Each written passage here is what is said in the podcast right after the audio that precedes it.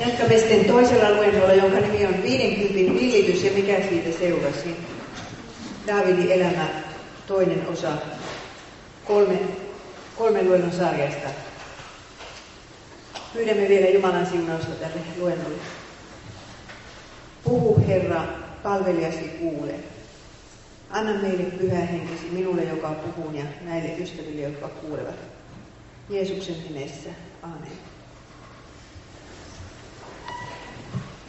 Äh, Jeesus on siis Daavidin poika. Noin, minä yritin laskea sitä, niin tulin siihen luokse, että noin kolmannessakymmenennessä toisessa polvessa. Voi olla, että sitä on jotakin polvia jäänyt välistä. Molemmat syntyvät Betlehemissä ja kuolivat Jerusalemissa. Molemmat olivat paimenia, molemmat olivat voideltuja kuninkaita ja salattuja kuninkaita. Eihän Jeesuksesta kukaan kolmeenkymmeneen vuoteen tiennyt, että hän on kuningas, eikä vielä sittenkään. Häntä minun laskujen mukaan kolme kertaa kunnioitettiin kuninkaana Itämaan tietäjät. Sitten kun hän ratsasti Jerusalemiin, silloin huudettiin Hoosianna Daavidin poika. Ja sitten ryöväri ristiin. Muista minua, kun tulet valtakuntaan. Että se Jeesuksen kuninkuus tulee ilmeisesti sitten, kun hän tulee takaisin kultakruunun päässä. Molemmat palkitsivat uskolliset seuraajansa kuninkaaksi päästyä. Kyllä se Jeesus vielä sitten sanoi seuraajillensa, että sinä hyvä ja uskollinen palvelija. Daavid oli kolmekymmentävuotias, kun hänet sitten hoidettiin kuninkaaksi. Ensin seitsemän vuotta vain Juudan kuningas ja sitten loput kolmekymmentäkolme vuotta ää, koko Israelin kuningas. Ja hän oli kyllä hyvä kuningas, joka ajatteli kansansa parasta eikä omaansa. Ja semmoiset hallitsijat on kullanarvoisia. Että niitä meidän pitäisi rukoilla, että kyllähän meillä nyt aika hyvät onkin tällä hetkellä nämä pääministerit ja presidentit. Ensimmäinen, mitä, mitä Daavid teki päästyään kuninkaaksi, niin se oli tuo Jerusalemin valloitus. Silloin kun Joosuan aikaa oli maa valloitettu, niin Jerusalem oli määrätty benjaminilaisille, mutta ei ne ollut pystynyt sitä valloittamaan. Kun se on vuorella, niin se on aika vaikea vallottaa. Ja Daavid oli siinä Betlehemissä katsellut sitä jebusilaiskukkulaa, että tuo olisi tosi hyvä pääkaupunki. Ja sitten hän sinne tiesi ehkä jonkun semmoisen heikon kohdan siinä puolustuksessa ja pääsi kaupunkiin ja valtasi sen, ja sen jälkeen se on sitten, oli, oli tuota tuhat vuotta juutalaisilla ja nyt on taas. Ja sitten ensimmäinen tehtävä, kun tilanne oli rauhoittunut, eli kun sodat oli sovittu, niin oli se, että tuodaan liiton arkku sinne Jerusalemiin. Liiton arkku oli ollut seitsemänkymmentä vuotta yhdessä yksityiskodissa, kun ei oikein ollut kunnollista temppeliä missään. Niin nyt Daavid päätti, että tuodaan se vaikka minun kotiin. Ekan kerran se epäonnistui, mutta toisella kerralla sitten liiton arkku tuotiin ja Daavid oli jonkun sellaisen pienen majan rakentanut sitä varten Jerusalemiin, että se oli sitten se pyhäkkö. Ja tiedättekö, tämä saattoi olla Daavidin elämän onnellisin päivä. Hän tanssi sitä mäkeä ylös sinne Jerusalemin sen arkun edellä. Mikä teki hänet niin onnelliseksi? No sehän se oli, että kun tämä arkku on Herran kohtaamisen paikka Vanhassa testamentissa. Me saatamme joskus ajatella, että Jumala voidaan kohdata missä vaan, milloin vaan, millä systeemillä vaan. Oli naurun herätys mukaan, Jumala kohdattiin siinä, sitten kaatumista ja kaikkea tätä, mitä näitä systeemejä tulee Amerikkaan. Mutta kun Raamatussa sanotaan, että on olemassa niin kuin tietyt välineet, joissa Jumala on luvannut, ihan niin kuin hänellä olisi kännykkä, hän voi puhua meidän kanssa, mutta ne on vain ne tietyt välineet. Ja Vanhassa testamentissa se kohtaamispaikka oli tuo arkku. Se oli, siinä oli, siellä oli sisällä Aaronin, tai siis ne kivitaulut oli siellä, minkä oli laki kirjoitettu. Ja tuo päällyskansa on nimeltä Armoisti. Ja siihen ylimmäinen pappi piskutti verta kerran vuodesta, että kansa saisi synnit anteeksi. Ja ajateltiin niin, että jos ei ole arkkua, niin ei Herraa oikein voi missään kohdata ja syntejä ei saa anteeksi. Tämä oli Herran valtaistu. Ja kyllä Daavid heti tajusi, kuinka tärkeä se on, ja oli hän onnellinen, kun hän sai sen sinne Jerusalemiin. Oikeastihan tämä arkku tarkoittaa Jeesusta. Siellä on se laki, jonka Jeesus täytti, ja se armoistuin. Siihen verta priskotellaan, niin synnit saadaan anteeksi. Se armoistuin peittää ne synnit. Kyllä se on ihan Jeesuksen ennakkokuva tuo arkki. Jumalan sana, eli siis kirjoitettu vanha testamentti ja, ja saarnattu sana ja sitten tämä arkku, niin ne olivat ne vanhan testamentin armon välineet. Mutta nythän meillä on niitä kolme Uudessa liitossa. Raamattu, kaste ja ehtoollinen. Ja nyt minä kysyn teiltä jokaiselta, mitä sinulle merkitsee, että sinut on kastettu? Minkä verran sinä luet Raamattu? Ja käytkö sinä ehtoisella usein sitä Jeesuksen ruumista ja verta nauttimassa ja saamassa synnit anteeksi? Että Daavidille tämä oli niin tärkeä asia, että hän tanssii sen alkun edessä ja niin kuin osoittaa, että tämä on hänen elämänsä onnellisin päivä. Meillä on täällä vielä arvovälineet keskuudessamme, niin kyllä meidän pitäisi se elämä järjestää semmoiseksi, että me kuulemme raamatullista saarnaa, ei mitään tahansa löpinää, kun raamatullista saarnaa ja, ja, ja niin kuin käymme siellä ehtoollisella. No seuraava asia Daavidilla oli se, että viholliset vuoron perään hyökkäävät hänen niskaansa. Daavid aika vähän näitä hyökkäyssotia harrasti. Ja Daavid tiesi tarkalleen, missä ne rajat menee, että hän, hän ei koskaan yrittänyt tämmöiseksi maailman hallitsijaksi, niin kuin vaikka Hitler. Kun Abrahamille oli sanottu, missä ne rajat menee, ja kun Daavid sinne asti pääsi, niin niiden yli hän ei sitten mennytkään. Mutta yleensä ne sodat alkoi niin, että naapurikansat hyökkää tämän uuden kuninkaan kimppuun, ja, ja Daavid voitti aina. Ja loppujen lopuksi se valtakunta oli niin suuri, että, että syyrialaiset maksoivat sitten veroja. Ja ne, jotka ei kuulunut ihan Daavidin valtakuntaan, ne kuitenkin joutuivat maksamaan veroja. Ja se tarkoitti sitä, että niillä oli rajoilla rauha, että ei enää naapurikansat uskaltaneet tulla satua ryöstämään ja niin poispäin. Tästähän nyt sitten ollaan ihan eri mieltä, että pitäisikö Israelilla olla nyt nämä rajat. Mutta Jeesus ei puhunut kyllä Jumalan valtakunnan rajoista. Että hän, hän, hän kyllä puhui Jumalan valtakunnasta, mutta ei sanonut, missä pitää rajat kulkea. Ja sitten Daavid rakensi linnan. Hän eli hyvin vaatimattomasti. Että hän ei ollut yhtään törsäilevä kuningas, mutta pitihän se nyt linna olla. Ja uskokaa tai älkää, ei sit ole monta vuotta, kun ne löysivät sieltä Jerusalemista yhtä maantieteen, eikö ne ollut rakentamassa. Sieltä löytyi tämä, jota nyt ajatellaan, että se on Daavidin linnan raamiot. Ja seuraavaksi kun tulee Daavidille mieleen, että hän asuu nyt näin hienossa linnassa, ja Jumalan arkku asuu tuossa jossain väliaikaisessa, oliko se nyt sitten teltta vai joku, joku pieni rakennus. Että mitä hän jos rakentaisi kunnollisen temppelin. Ja hän, hänellä on profeettana tuo Natan, ja hän ilmoittaa Natanille, että, että minä olen ruvennut ajattelemaan, että jospa minä rakentaisin temppelin. Ja Natan sanoo, että no teepä se. Mutta seuraavana yönä Natan kohtaa Herran, ja Herra käskee ja sanoo tämmöisiä terveisiä Daavidille, että ei se ole niin, että sinä rakennat minulle huoneen, kun se on niin, että minä rakennan sinulle huoneen. Ja muistatteko, mitä joulukertomuksessa sanotaan? Joosef oli Daavidin huonetta ja sukua. Se on se huone. Ja sitten vielä Jumala lupaa, että sinun jälkeläisesi rakentaa, sinun poikas rakentaa sen temppelin, ja hän on myös minun poika.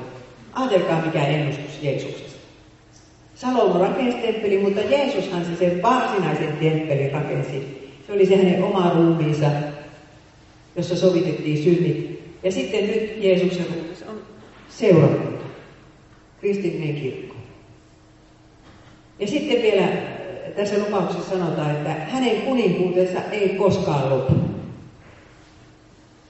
Ja tämähän se on juutalaisilla se suuri ongelma, kun se kuninkuus loppui viisisataakahdeksankymmentäkuusi ennen Kristusta. Sen jälkeen ei ole ollut juutalaisilla kuningasta. Mutta me kristityt tiedämme, että Jeesus oli se kuningas, ja nyt se Daavidin valtaistuja on tuolla taivaassa, Isän oikealla puolella. Sillä kuninkuudella ei ole loppua, minkä niin kuin Daavid aloitti tämän dynastia. Daavid oli siitä niin onnellinen, se oli siitä niin onnellinen, että tähän asiaan se aina palaa, että kun näin se Jumala lupasi. Ja, ja sitä, se niin kuin pitää häntä pystyssä, kun tulevat nyt ne vaikeat ajat. Daavidin elämässä on ollut vaikeita, mutta nyt se vasta alkaa se oikeasti vaikeus. Daavid ei saanut rakentaa tuota temppeliä. Että se, se oli kyllä varmaan hänen elämässään suuri pettymys. Ja Herra sanoi, että sinä olet käynyt niin paljon sotia sinun kädessä on verestä, että tämän temppelin rakentaa rauhanmies. Ja tässä on nyt se lupaus, minä luen sen vielä tuosta. Tämä on vanhan testamentin tärkein lupaus Messiasta. Minä korotan sinun seuraajaksesi, jälkeläisesi, joka lähtee sinun ruumiisesi. Hän on rakentava huoneen minun nimelleni, ja minä vahvistan hänen valtaistuimensa ikuisiksi ajoiksi. Minä olen oleva hänen isänsä, ja hän on minun poikani. Ylipapit eivät ollenkaan huomanneet, että vanhassa testamentissa lukee, että se Daavidin poika on myös Jumalan poika. Ne ottivat ihan tavallista kuningasta. Ja kun Jeesus rupeaa sanomaan, että Jumala on minun isäni, niin hän suuttuu ja tappavat Jeesus. No niin. Tämä minä jo selitinkin. Sitten mennään siihen surulliseen lukuun, jonka nimi on Daavid ja naiset. No hyvinhän se alkoi, kun Daavid menee kirkassilmäisenä yhdeksäntoistavuotiaana naimisiin Miikalin kanssa. Mutta sitten hän joutuu pakenemaan sieltä parikymppisenä, jättämään sen Miikalin kuninkaanlinnaan. Ja Saul tosi inhottavasti ottaa sen Miikalin ja naittaa sen toiselle miehelle. Minä kyllä luulen, että Miikal tykkäsi Daavidista, eikä olisi halunnut sitä toista avioliittoa, mutta minkä siinä mahtaa. Ja kun, kun Daavid kuulee, että Miikal on naitettu, niin kyllä on varmaan hirveet mustasukkaisuuden tuska. Joka on niitä tuskia kestänyt, niin se tietää, että se ei ole ihan pieni tuska. Ja Raamatussahan se yksi avioisuus on, on sanottu siellä Raamatun alussa, että mies luopukoon isästään ja äidistään, yksikkö on se mies. Ja liittykö vaimonsa, taas on yksikkö. Heistä tulee yksilö. Tämä on Jumalan avioliittola. Eikä siellä kuninkaille mitään erikoisoikeuksia on luvattu. Se on Mooseksen kirjassa sanottu selvästi, että kuninka, kuninkaallakaan ei saa olla kuin yksi vaimo. Mutta äh, Daavid otti sitten siellä, kun hän oli sissipäällikkönä Alkiomaassa, niin ensin yksi, yhden Ahinoamin ja sitten yhden Abikailin. Miksi ei se nyt sitten se yksi riittänyt? Ja ajatelkaas nyt näitä naisia. Siellä on nyt leirissä kaksi naista, jotka taatusti ovat mustasukkaisia toisilleen. Ja voiko Daavid koskaan avata sydäntänsä, kun on enemmän kuin yksi nainen? Ja sitten kun lapsia syntyy, niin miten niitä kasvatetaan, kun on niitä isiä ja äitejä? Mulla just yksi sanoo, äh, tuota, yksi äh, eronnut kristitty rouva ja uudestaan on mennyt naimisiin. Jos hän olisi tiennyt, minkälaista on uusioperheen lapsen kasvatus, niin hän ei olisi ikinä nähnyt uudestaan naimisiin. Se on niin vaikea. Ja Daavidille sitten vähitellen alkaa kertyä niitä naisia, että se otti siellä Hebronissa, kun se oli vain juutalaisten kuningas vielä viisi, niiden kahden lisäksi. Sen jälkeen, kun siitä tuli oikein koko maan kuningas, niin lopulta silloin oli kaksikymmentä vaimoa, minä suunnilleen olen laskenut. Ja, ja tota, ehkäpä kymmenen sivuvaimoa, noin kolmekymmentä naista. Mitäs sanotte? Poikia oli yhdeksäntoista ja kun tyttöjä varmaan oli suunnilleen yhtä paljon, niin siinä tulee melkein neljäkymmentä naista. Ja siinä on se paha puoli, että miehen, jolla on haaremi, niin sen ei tarvitse koskaan opetella sitä, mikä miehelle olisi niin tärkeä läksy se itse hillintä. Minkälaista on olla todellinen mies ja suojella sitä yhtä naista. Kehittää sen kanssa tätä syvää ihmissuhdetta. Kyllä se Raamattu niin viisas on, kun se puhuu näistäkin seksiasioista. Että se on surullista, että nykyaikaan Raamattua ei enää kuunnella tässä asiassa. Luullaan, että nykyihminen on viisaampi. Ja minä olen miettinyt pääni puhki, että kuinka näin purskas mies, joka joka asiassa haluaa totella Jumalan tahtoa, niin tässä asiassa ei sitten tottelekaan. Ja minä olen tullut siihen tulokseen, että se oli kulttuurivaikutus. Maailmassa ei taatusti siihen aikaan ollut yhtään ainutta kuningasta, jolla olisi ollut vain yksi vain. Ja kun Daavid kahtoo naapurimaita, että, että kyllä se nyt kuninkaalla kuuluu olla enemmän kuin yksi, että syntyisi paljon poikia. No sitten se, se vaan otti. Ja tuo Natankin hyväkäs siinä profeetta, jonka Jumala on hänelle antanut, niin ei varmaan tästä asiasta yhtään häntä kritisoinut. Kulttuurin vaikutusta se. Ja sitten kun otet, mies saa ottaa enemmän kuin yhden vaimon, niin mihin se sitten pysähtyy? Minä kun opetin tätä Mongoliasta ja kysyin, että montako vaimoa sillä Tsingiskaanilla oli, niin ne sanoi, että kahdeksansataa. Ja Salomollahan oli tuhat. Ja Don Juanilla, siis oopperan mukaan, niitä on myöskin tuhat. Että, että tämähän menee ihan mahdottomaksi sitten. Kyllä se on niin, että yksi mies ja yksi nainen, siitä tulee se yksi ruumi. Se yksi, yksi oikea avioliitto. No niin, ja miten kulttuuri meihin vaikuttaa? Se vaikuttaa meihin sillä, että meistä kaikki kaksikymmentä vuotta sitten ajateltiin, että kyllä ne homosuhteet on Raamatun mukaan ihan väärin. Mutta kun nyt sitä tulee joka tulkista, niin moni alkaa jo ajatella, että no ei kai sen tehköön mitä haluaa. Tämä on sitä kulttuurin vaikutusta.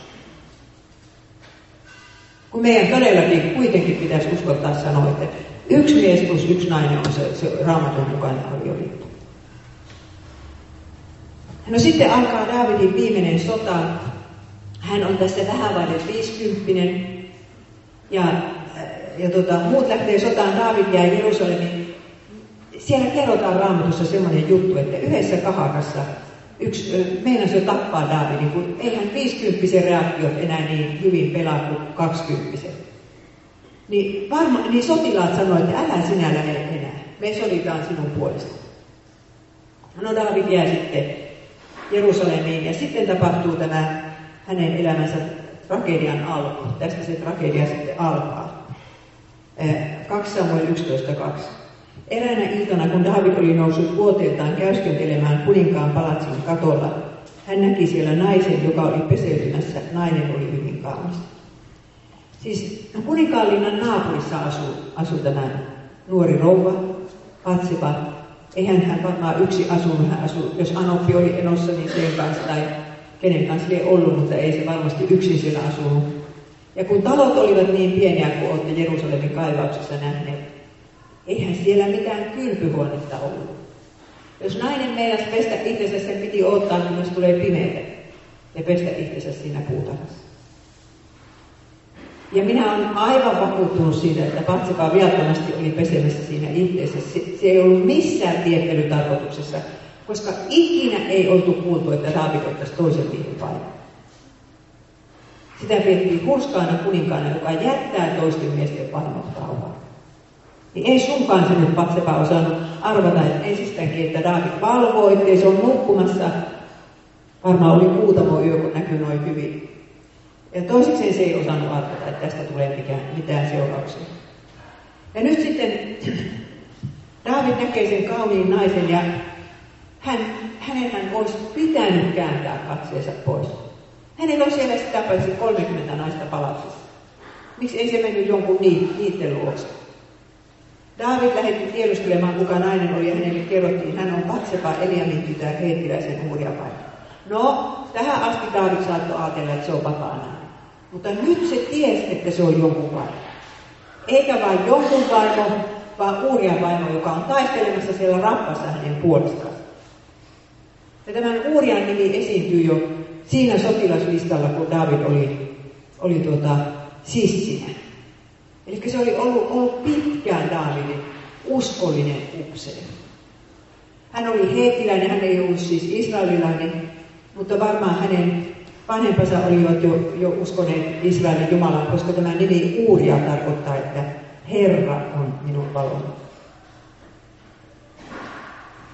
Ja luultavasti tämä avioliitto ei ollut kauan kestänyt, kun ei ollut lapsiakaan vielä.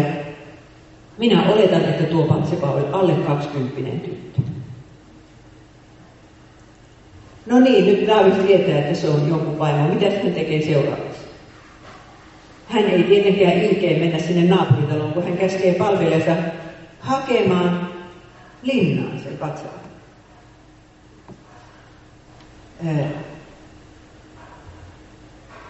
No, mikä nyt tuli?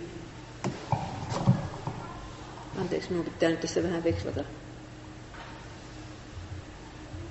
No niin, hän lähetti hakemaan linnaan ja makasi sen Batseban kanssa. Mm, ja neljä. Daavid lähetti sananviejän noutamaan naista ja tämä saapui hänen luokseen. Daavid makasi hänen kanssaan, sitten nainen palasi kotiin. Minkä takia Batseba lähti keskellä yötä sinne palatsiin? Minä veikkaan, että se ajatteli, että Uurialta on tapahtunut jotakin. Ja nyt siitä hänelle kerrotaan. Missään tapauksessa ei osannut epäillä sitä, että kuningas on niin paha ja kierro, että tekee hänelle yhtään mitään. Ja, se, ja hän ei ollut siinä asemassa, että hän olisi voinut kieltäytyä. Kun kuningas käskee, niin mentävähän sitä on yöllä taikka päivällä. Rakastiko Batseba Daavidia? Tämmöisiäkin juttuja on, on kuultu ja Hollywoodin elokuviin äh, kuvattu, mutta eihän nämä edes tunne toisiansa. Mitä se semmoinen rakkaus on, jolla edes ikinä on sanankaan vaihdettu? Se ei ole mitään muuta kuin himoa, ja se on himoa Daavidin puolelle. Ja, ja tuota, minkä takia sitten Batseba ei huutanut ja parkunut ja potkinut niin, että koko linna tuli katsomaan, että mitä siellä tapahtuu? Sen takia, että jos näin paljon vanhempi ja korkeammalla yhteiskunnallisessa, korkeammassa yhteiskunnallisessa asemassa oleva mies tämmöistä hommaa lukee niin kuin tekemään, niin ei, ei nuoresta naisesta yleensä ole vastusteita. Ja kyllä se useimpien maiden lainsäädännössä on niin, että jos opettaja vitittelee oppilansa, siinä ei kysytä, kuka tämä aloitti. Jos rippipappi vitittelee rippikoululaisen, niin kyllä me ymmärretään, kenen syy se on, vaikka ei oiskaan tyttö huutanut, eikä parkunut, eikä potkinut. Tämä ei ollut Batseban syytä yhtä. Ja kun Natan tuli sitten pitämään esitelmää, ja kuka tässä on syntiä tehnyt, eihän mene Batseban luo ollenkaan, kun Daavid tuli. Minkä takia Daavidin omatunto oli hiljaa? Se omatunto, joka oli kolkuttanut, kun hän oli leikannut ö, Saulin viitan liepeistä kappaleen. Se omatunto, joka sanoi, että minä en kosta, kun minä jätän Herralle kosta. Ja tästä me nähdään, mitenkä hirveitä asioita ihmisen himot ovat. Ja viisikymppinenhän on oikein niin kuin vielä vaarallisessa iässäkin mieli. Minusta se vaarallinen ikä naisille on neljäkymmentä ja miehille viisikymmentä. Onneksi ollaan tässä jo paremmalla puolella. Mutta kun, kun Daavid meni sinä iltana nukkumaan, niin lukiko se iltarukouksen? Salmeissa on monta Daavidin iltarukousta. Se oli tottunut lukemaan iltarukouksen, lukiko se sen nyt? Ei me sitä tiedä, lukiko se, mutta jos luki, niin se rukous ei noussut tähänkään asti. Siihen asti Daavid oli aina kokenut, että Herra on hänen vierellänsä, on hänen ystävänsä. Nyt Herra on hiljaa. Ei ollenkaan siis. Ei minkäänlaista Jumalan yhteistä. Olihan se Daavidille erilainen kokemus. Ja jos hän olisi ollut viisas, hän olisi nyt tunnustanut sen syyn. Mutta ei. Ei, ei. No toisaalta ei kyllä missään viljasta, että mitään toista salaista kohtausta olisi järjestetty. Ja sitten tapahtuu se, että Batseba tulee raskaaksi. Jäi biisi. Nainen tuli raskaaksi ja hän toimitti Daavidille sanan, minä olen raskaana. Siis ajatelkaa montako kertaa, niin kun palvelijatkin joutui juoksemaan noiden talojen väliin. Ja kuten tunnettua, palvelijathan ei tiedä tämmöisiä asioita omana tietonansa. Kyllä siellä varmaan jutut levisi. Ja, ja nyt Batseballa on hengen hätä, koska hän tietää, että mies on armeijassa, hän on raskaana. Ja, ja on kuoleman tuomio olemassa aviorikoksessa. Mooseksen laissa lukee viisi Mooses kaksikymmentäkaksi. Jos mies tavataan makaamista toisen miehen vaimon kanssa, molemmat on surmattava, sekä nainen että mies. Hävittäkää pahaa keskuudesta. Tämä oli ihan oikea ja pätevä lakipykälä, ja, ja Batseba tiesi, että häneltä lähtee kohta henki. Kun Anooppi huomaa, että hän on raskaana, niin miten hän sen selittää? Ja, ja Daavid kuulee, että kauheita, se on nyt raskaana, voi hyvänen aika. Daavid tiesi, että häneltäkin pitäisi oikeasti lähteä henki. En tiedä, olisiko nyt kuningasta ruvettu kivittämään, mutta lain mukaan olisi pitänyt. Ja ainakin Daavid tietää, että kohta Batseba kuolee. Daavidin olisi pitänyt sanoa, sanoa, että minä tein syntiä ja nyt minä kannan sen rangaistuksen. Se olisi ollut hirvittävää häpeä. Olisihan siinä voinut henkikin mennä. Mutta niinhän sen olisi pitänyt tehdä. Niin olisi jäänyt se synti tähän. Jos me ei tunnusteta syntiämme, niin kyllä se paholainen keksii sille jatkoa. Ja sen takia tämä maailma menee yhä mahdottomaan. Ihmiset tekee syntiä ja vänkäämällä vänkäävät, että ei tämä ole syntiä, ja sitten tulee vielä kauheampaa syntiä, ja kirkko ei saa sanoa mitään, oltava ihan hiljaa, missään kohdassa ei saa syyllistää ihmistä. Ja yhä mahdottomammaksi menee. Että minkälaista seksiä telkkarissa näytetään kymmenen vuoden päästä, koittakaa nyt vaan arvoa. Ja meidän lapset ja lapsenlapset sitä kahtelevat. No niin, no Daavid sitten kun ei kerran tunnusta, niin lähettää äh, kenraalille käskyn. Lähetä luokseni heettiläinen Uria, siis sieltä rintamalta. Ja niinpä se lähetetään, ja Uria ratsastaa aasilla noin kahdeksankymmentä kilometriä Ammanista, eli Rabbasta, Jerusalemiin, ja, ja mitä hän se miettii ratsastaessa, minkä takia hänet kututaan tässä rintamalta kotiin. Ja sitten Daavid menee Daavidin luokse, ja Daavid vaan kyselee, että miten siellä rintamalla menee, eikä sillä ole mitään kunnon asiaa. Ja minä olen monta kertaa kysynyt itseltäni, että epäilikö se tuo Uria jotakin. Minä luulen, että se luotti Batsebaan hirveästi, rakasti sydämensä poista luotti, että ei se häntä petä. Ja Daavidia se oli ihaillut koko ikä. Että jos joku nyt tekee joku kierrotteelu, niin ei tämä minun kuningas, jonka puolesta minä olen riskeerannut enkeli sen sata kertaa. Minä en usko, että Uria epäili, mutta kun ottaa nämä palvelijat huomioon. Että entäs joku palvelija sanoo, että hei, sun vaimosta oli muuten täällä kuninkaanlinnassa yhtenä yönä. Jos joku sanoo, niin sitten se saattoi ruveta epäillä. Ja jos se rupesi epäilemään, niin sen miehen maailma kyllä romahti siihen. Ne kaksi ihmistä, joihin se oli eniten luottanut ja eniten rakastanut, ne ovat hänen pettäneet. Se kun ruvetaan vaimoa tai miestä pettämään, niin se on, se on hirvittävän tragedia alku. Siinä joutuu niin moni kärsimään, ja sitähän ei näissä televisiodraamoissa koskaan näytä. Ja kun naisten sitä kuvataan taas uusi rakkaus, niin se näyttää sitten, kun siinä lähdetään puhtaalta pöydältä. Kyllä minä luulen, että monelta jäisi se pettäminen pettämättä, jos ne tietäisivät, mikä siitä vielä on tulossa. No niin, sitten Daavid tietysti luulee, että Uria menee kotiinsa yöksi, mutta ei se menekään, se nukkuu siellä kuninkaanlinnassa. Ja Daavid kysyy, että no miksi et sä mennyt kotiin? Niin Uria selittää ja sanoo, että liiton arkku ja Israelin ja Juudan miehet asuvat teltoissa, siellä siis rintamalla. Menisinkö minä kotiin syömään, juomaan ja makaamaan vaimoni kanssa, niin totta kuin sinä elät, sitä minä en voi tehdä. Joko tämä mies oli niin lojaali, että koska kerran muut ei päässyt lomalle, hän ei mene painosoloissa. Niin siinä tapauksessa tämmöisiä miehiä ei ole yhtä tuhannesta. Tai sitten se, se oli kuullut jonkun juolun eikä mennyt. Ja samana iltana Daavid tuotti sen humalaan, että kontrolliperheessä se meni sinne kotiin.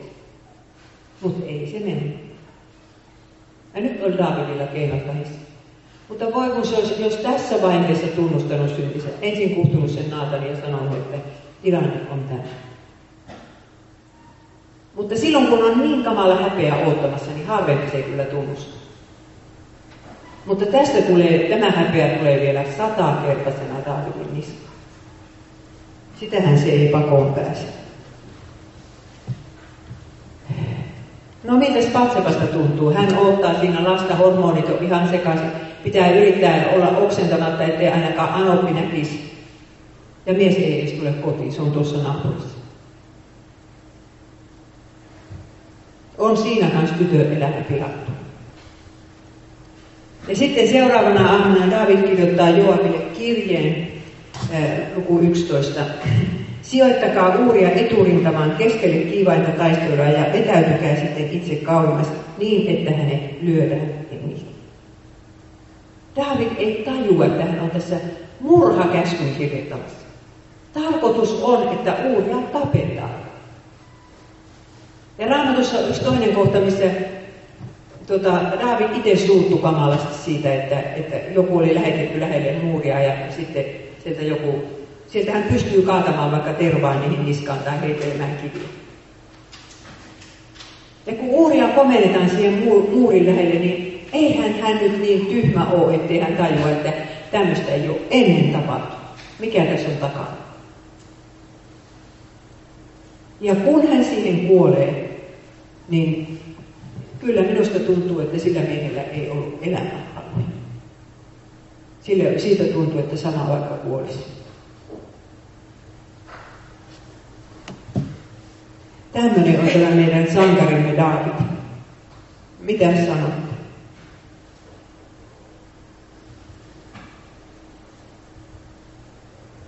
Sitten pitää hirveän nopeasti yrittää ne, ne häältiin järjestää. On olemassa suruaika, jonka aikana ei voi mennä naimisiin. Minä en tiedä, oliko se viikko vai neljäkymmentä päivää jotakin, mutta sitten ne häät järjestettiin ja, ja Daavid otti sitten Batseban linnaan. Ja juorumylly pyörii kaupungissa, etenkin kuninkaanlinnassa, mutta koko kaupungissa. Ja Herran viholliset riemuitsevat, että, että eikö me olla aina sanottu, että ne on uskovaiset ihan samanlaisia kuin ne muutkin, ja vielä kahden. Kyllä sitä riemuitaan silloin, kun uskovaiset jää jostain synnistä kiinni. Ja etenkin, jos se on papin, piispan tai joku tämmöisen korkeamman arvoisen lähetyssaamainen synti. Ja nyt, nyt sitten kysytään, että, että tietääkö tuo Batseba, mitä oli tapahtunut? Jos se tietää, että Daavid tapatti hänen miehensä, voiko se koskaan kunnioittaa tätä nykyistä avioliittoa? Ja siihen asti hän oli ollut yhden miehen suuren rakkauden kohteen. Nyt hän on siellä kaksikymmentä varsinainen vaimo, ja sitten kun sivuvaimot otetaan huomioon, niin siellä on kolmekymmentä. Kyllä on mahdoton elämänmuutos. Haaremithan on, on niin tylsiä paikkoja, kun maailmassa voi joku tylsä paikka olla. Oliko niillä kunnon työtä niillä naisilla? Ne vaan sitä rätnäsivät, että milloinka kuningas kenenkäkin luona käy ja toivovat saavansa poikia ja, ja niin poispäin. Ja vanhimmat Daavidin vaimot oli Batseban äidin ikäisiä. Ja vanhimmat Daavidin lapset oli Batseban ikäisiä. Mistä tämä tyttö löytää nyt se oman paikkansa sieltä hovista? No hänelle syntyy se lapsi ja onhan siinä sitten elämän tarkoitusta. No Daavidilla oli paha olla. Vaikka hän ei myöntänyt sitä syntiänsä, niin myöhemmin hän kirjoitti tämän psalmin kolmekymmentäkaksi, jossa hän kuvasi, mitä hänestä tuntuu se vuoden ajan. Daavid meni Jumalan palvelukseen pokkana, uuras ureja pokkana, veisas virsiä pokkana siellä. Antoi kolehtiin isoja rahoja. Ja koko ajan sydämessä tuntui tältä. Kun minä siitä, eli synnistäni vaikenin, niin riutuivat minun luuni jokapäiväisestä valituksestani. Sillä yötä päivää oli sinun kätesi raskaana minun päälläni. Minun nesteeni kuivui niin kuin kesän helteessä.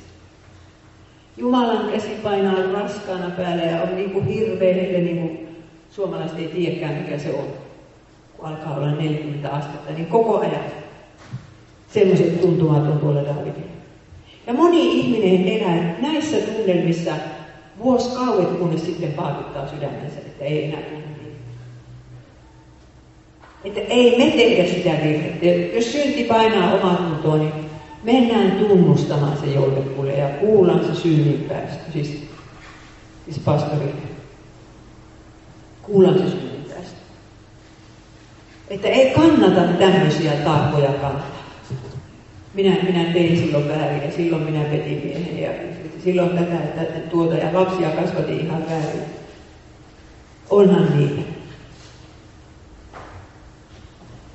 Ja tuo Natan, profeetta Natan, niin saa kokonaisen vuoden tilkitä itseensä, että, että ei menisi sinne kuninkaanlinnaan haukumaan sitä Daavidia. Mutta hän odottaa niin kauan, että tulee sana Jumalalta. Mutta ei ole Natanillakaan mukava vuosi, kun ajattelee, että kohta meillä on samanlainen kuningas kuin Salomo.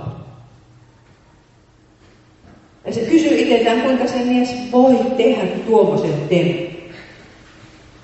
No sitten Herra lähettää, siis luku yksitoista ja kaksikymmentäseitsemän, mutta Herran silmissä Daavidin teko oli paha. Herra lähetti Natanin Daavidin luo. Kuninkaan luo tultua Natan sanoi, eräässä kaupungissa oli kaksi miestä rikasta köyhää. Siis Daavidhan oli niin kuin se korkeimman oikeuden tuomari, että kaikki tämmöiset ää, vaikeat oikeusjutut tuotiin hänelle. Ja nyt Natan kertoo ikään kuin tämä oikeasti olisi tapahtunut, eikä sano, että se on vertaus. Kun yhdessä, yhdessä kaupungissa oli nämä kaksi miestä. Toisella oli lampaita vaikka kuinka paljon sitä rikkaalla, sitten sillä oli köyhä naapuri, jolla oli yksi ainoa paritsa, jota se rakasti sydämensä pohjasta ja, ja se oli hänelle kuin oma lapsi. Ja, ja tuota, sitten kun rikkaalle tulee vieraita, niin se ei rastikaan ottaa yhtä niistä omasta sadasta lampaastansa. Kun jollain tekosyyllä vie se köyhä paritsa ja syö sen suihinsa. Siis kuinka on röyhkeitä meitä. Ja silloin Daavid langettaa itse edellensä kuolemantuomion. Daavid suuttui kovasti tuolle miehelle ja sanoi Natanille, niin totta kuin Herra elää, se mies, joka noin teki, on kuolematon. Daavidilla oli talo täynnä naisia. Hän ottaa siitä naapurista sen Batseban, sen äh, Urian ainoan, jota Uria rakastaa sydämensä pohjasta.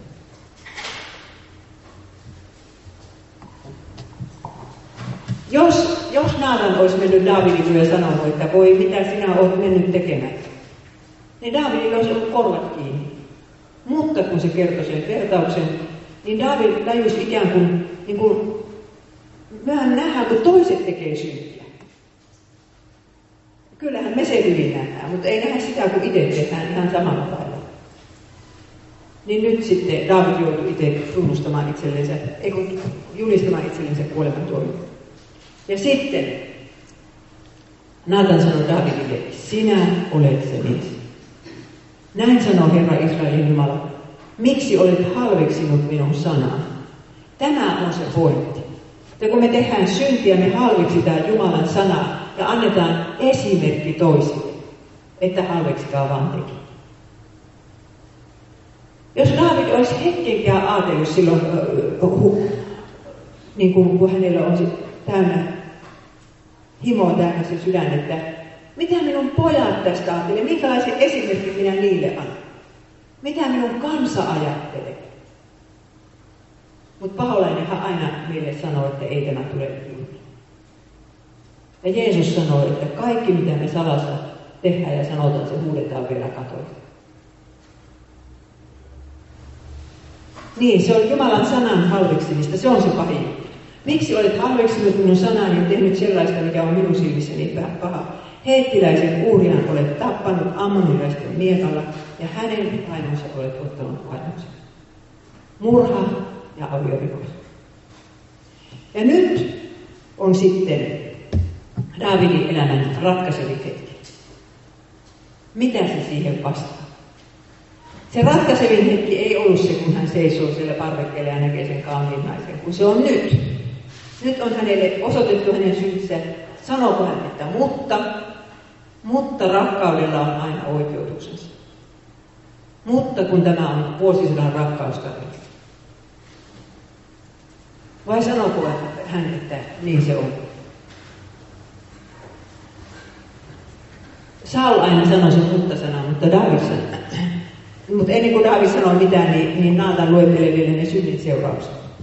Herra sanoo, minä nostan omasta perheestäsi onnettomuuden sinua vastaan, ja silmiesi edessä otan sinulta omat vaimosi ja annan heidät toiselle, joka makaa vaimoisi kanssa keskellä kirkasta päivää. Sinä olet tehnyt tekosi salassa, mutta minä teen tämän teon koko Israelin nähden keskellä kirkasta päivää. Daavid häpäistään sillä lailla, että joku toinen makaa hänen vaimonsa kanssa keskellä kirkasta päivää kaiken kanssa edessä. Ja toinen on sitten tämä, että niinpä miekka ei tule milloinkaan väistönän suusta. Ja niinhän siinä käy. Daavid lapset tappoi toisiansa. Kun lukee Juudan kuningasten historiaa, niin siellä se miekka on. Ja sitten Jeesuksen, Jeesus, Daavidin poika, vielä sen miekka iskee Jeesuksenkin roomalaisten keihään muodossa. Mutta siihen se sitten loppuu. Silloin on synti saanut rangaistuksesta, eikä tarvitse enää miekka heilua, kun Jeesus tuossa ristillä riippuu. Ja se silloin on saanut meidänkin syntimme rangaistuksensa. Ja nyt sitten Daavid sanoo, että olen tehnyt syntiä Herraa vastaan. Ei mitään muuta. Olen tehnyt syntiä Herraa vastaan. Ja Natan vastasi, Herra vapauttaa nyt sinut tästä synnistä, eikä sinun tarvitse kuolla. No mitenkäs se nyt näin menee? Jos kerran Mooseksen laissa lukee, että on kivitettävä se, joka on tehnyt aviorikoksen, niin mikä sitten tämä, tämä uusi laki tässä on? Herra vapauttaa sinut synnistä. Tiedättekö, meillä on Jumalan anteeksiantamuksesta ihan liian hepponen kuva. Että Jumala antaa anteeksi, koska se on niin kiltti ja ymmärtävä. Mutta ei se niin ole. Jumala on pyhä Jumala, joka kyllä rankaisee joka ikisen syyn. Mutta kun siinä käy niin, että oikeasti se on hebreaksi sana, että Herra on siirtänyt pois sinun syntisi. Minnekäs Herran me siirtyy? Tuon Jumalan karitsan päälle. Ja sitten ne vasta voidaan antaa, tai Jumala antaa anteeksi, koska hän tietää, että hänen oma poikansa Jumalan karitsa kantaa sen syyden ristipuhun. Ja se tullaan rankaisemaan viimeisen päälle. Sillä lailla Jumala voi meille antaa anteeksi, että hän siirtää meidän synnit Jeesuksen päälle. Eikä sillä lailla, että hän on niin kiltti ja ymmärtävä. Ja sen takia ihminen, joka puolustelee seksuaalisia syntiä, se ei se mikään synti ollutkaan ja ei se Paavali tätä asiaa ymmärtänytkään. Ja, ja kyllähän täytyy sitä ihmisen saada rakastaa. Joka puolustelee, se ei, se ei niin kuin myönnä, että se on väärin tehtykään ja silloin se jää tämä siirto suorittamatta. Minun päältä, Jeesuksen päältä. Ja sen takia se on niin vakavaa, jos kirkossa ei mitään saarnata synnistä. Eikä etenkään seksuaalielämän synnistä. Se on hirvittävä karhunpalvelus ihmisille. Taivaan vie kiinni.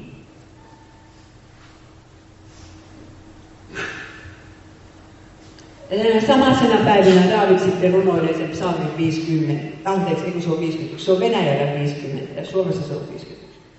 Veesuun johtajalle Daavidin virsi, kun profeetta Natan tuli hänen luokseen sen jälkeen, kun hän oli yhtynyt Batsebaan.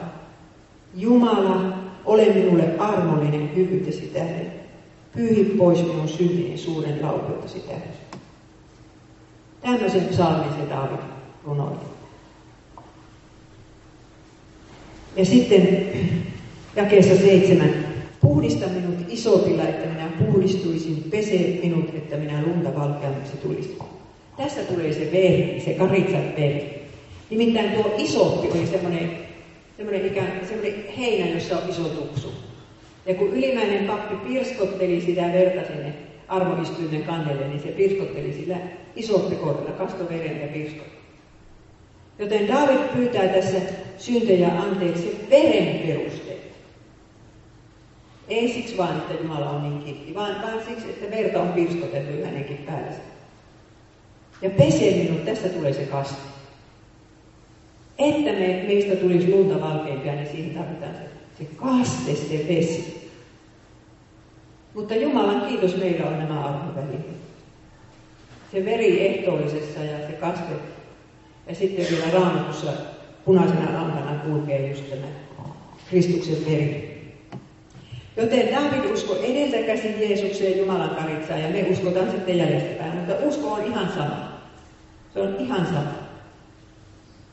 Ja tämä, tämä Jeesuksen risti on semmoinen asia, että siinä kun on sovitettu kaikki synnit, vaikka olisi mitään hirveitä tehnyt, ja olisi semmoisia syntejä, joita ei ole vieläkään voittanut, siitä huolimatta ne saa anteeksi tuon veren perusteella.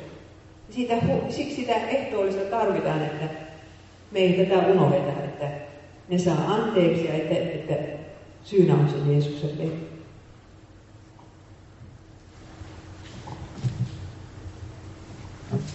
Ja tässä samassa psalmissa Daavid sitten rukoilee, että älä heitä minua pois kasvoisi edestä, äläkä ota minulta pois pyhä henkisi. Hänellä oli ollut pyhä henki siitä lähtien, kun hänet hoidettiin viisitoistavuotiaana. Ja nyt hän pelkää, että hän menettää pyhän hengen. Ja kyllähän se niin on, että eihän pyhä henki asu sydämessä, jos, jos se todellakaan pahoittaa. Ei pyhä henki heti sieltä lähde. Mutta, mutta jos ihminen niin kuin tosiaan pitkän päälle pahduttaa sydämensä ja, ja kiertää Jumalan sanaa ja eikä enää käytä ollenkaan armovälineitä, niin kyllä, kyllä siinä huonosti käy. Niin kuin Sauli. Ja Daavid ymmärtää sen asian ja rukoilee, että älä ota pois pyhä henkestä. Ja sitten Daavidille tulee ihan uusi kutsumus.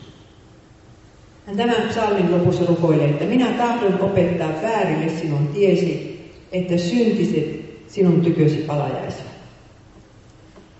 Meidän synneissä on vaan se hyvä puoli. Ei ole mitään muuta hyvää puolta kuin tämä. Että sitten meillä on jotain sanomista muille synnisille. Daavid oli ollut niin mahdottoman hyvä mies. Että kun lukee niitä hänen nuoruuden psalmejansakin, niin siellä on se ongelma, että viholliset minua vainoavat. Minä olen niin yksin. Mutta nyt, nyt, nyt sitten Daavid tajuaa, että hän on hirvittävän syntinen. Ja hänellä on sanomista toisille syntisille. Ei voi enää saarnata, ei hän varmaan koskaan ollut saarnannutkaan, mutta jotkuthan saarnaa näitä, tulkaa yhtä hyviksi kuin minä olen. Hirveästi kertovat omasta elämästä esimerkkejä, että näin ja näin ja tehkäävätikin näin. Kun nyt ei voi muuta kuin osoittaa siihen Jumalan karitsaa, joka kantaa maailman synnin. Joka saa paljon anteeksi, se rakastaa paljon. Ja kyllä, kyllä Daavid Jeesusta rakasti. Oli rakastanut tähän asti, mutta nyt se vasta alkoi. Ja sitten, sitten hän tulee onnelliseksi, vaikka siis hän tietää, mikä, mikä nyt odottaa, että tulee häväistys oman perheen kautta ja se miekkakin, joka ei väisty perheestä, niin siitä huolimatta hän on nyt ikionnellinen. Hän on ollut vuoden erossa Herrasta. Ja yhtäkkiä välit Herran kanssa on hyvä. Autua se, jonka rikokset ovat anteeksi annetut ja jonka synti on peitetty. Autua se, tarkoittaa ikionnellinen, on se ihminen, jolle Herra ei lue hänen pahoja tekoja. Ja tätä kohtaa Paavali siteeraa Roomalaiskirjassa, kun se selittää, mitä uskotaan koskaan. Ottaa Daavidin esimerkiksi. Daavid ei ollut vanhuskas, koska hän oli hyvä mies, vaan hän oli vanhuskas, koska hän oli saanut syntinsä antaa.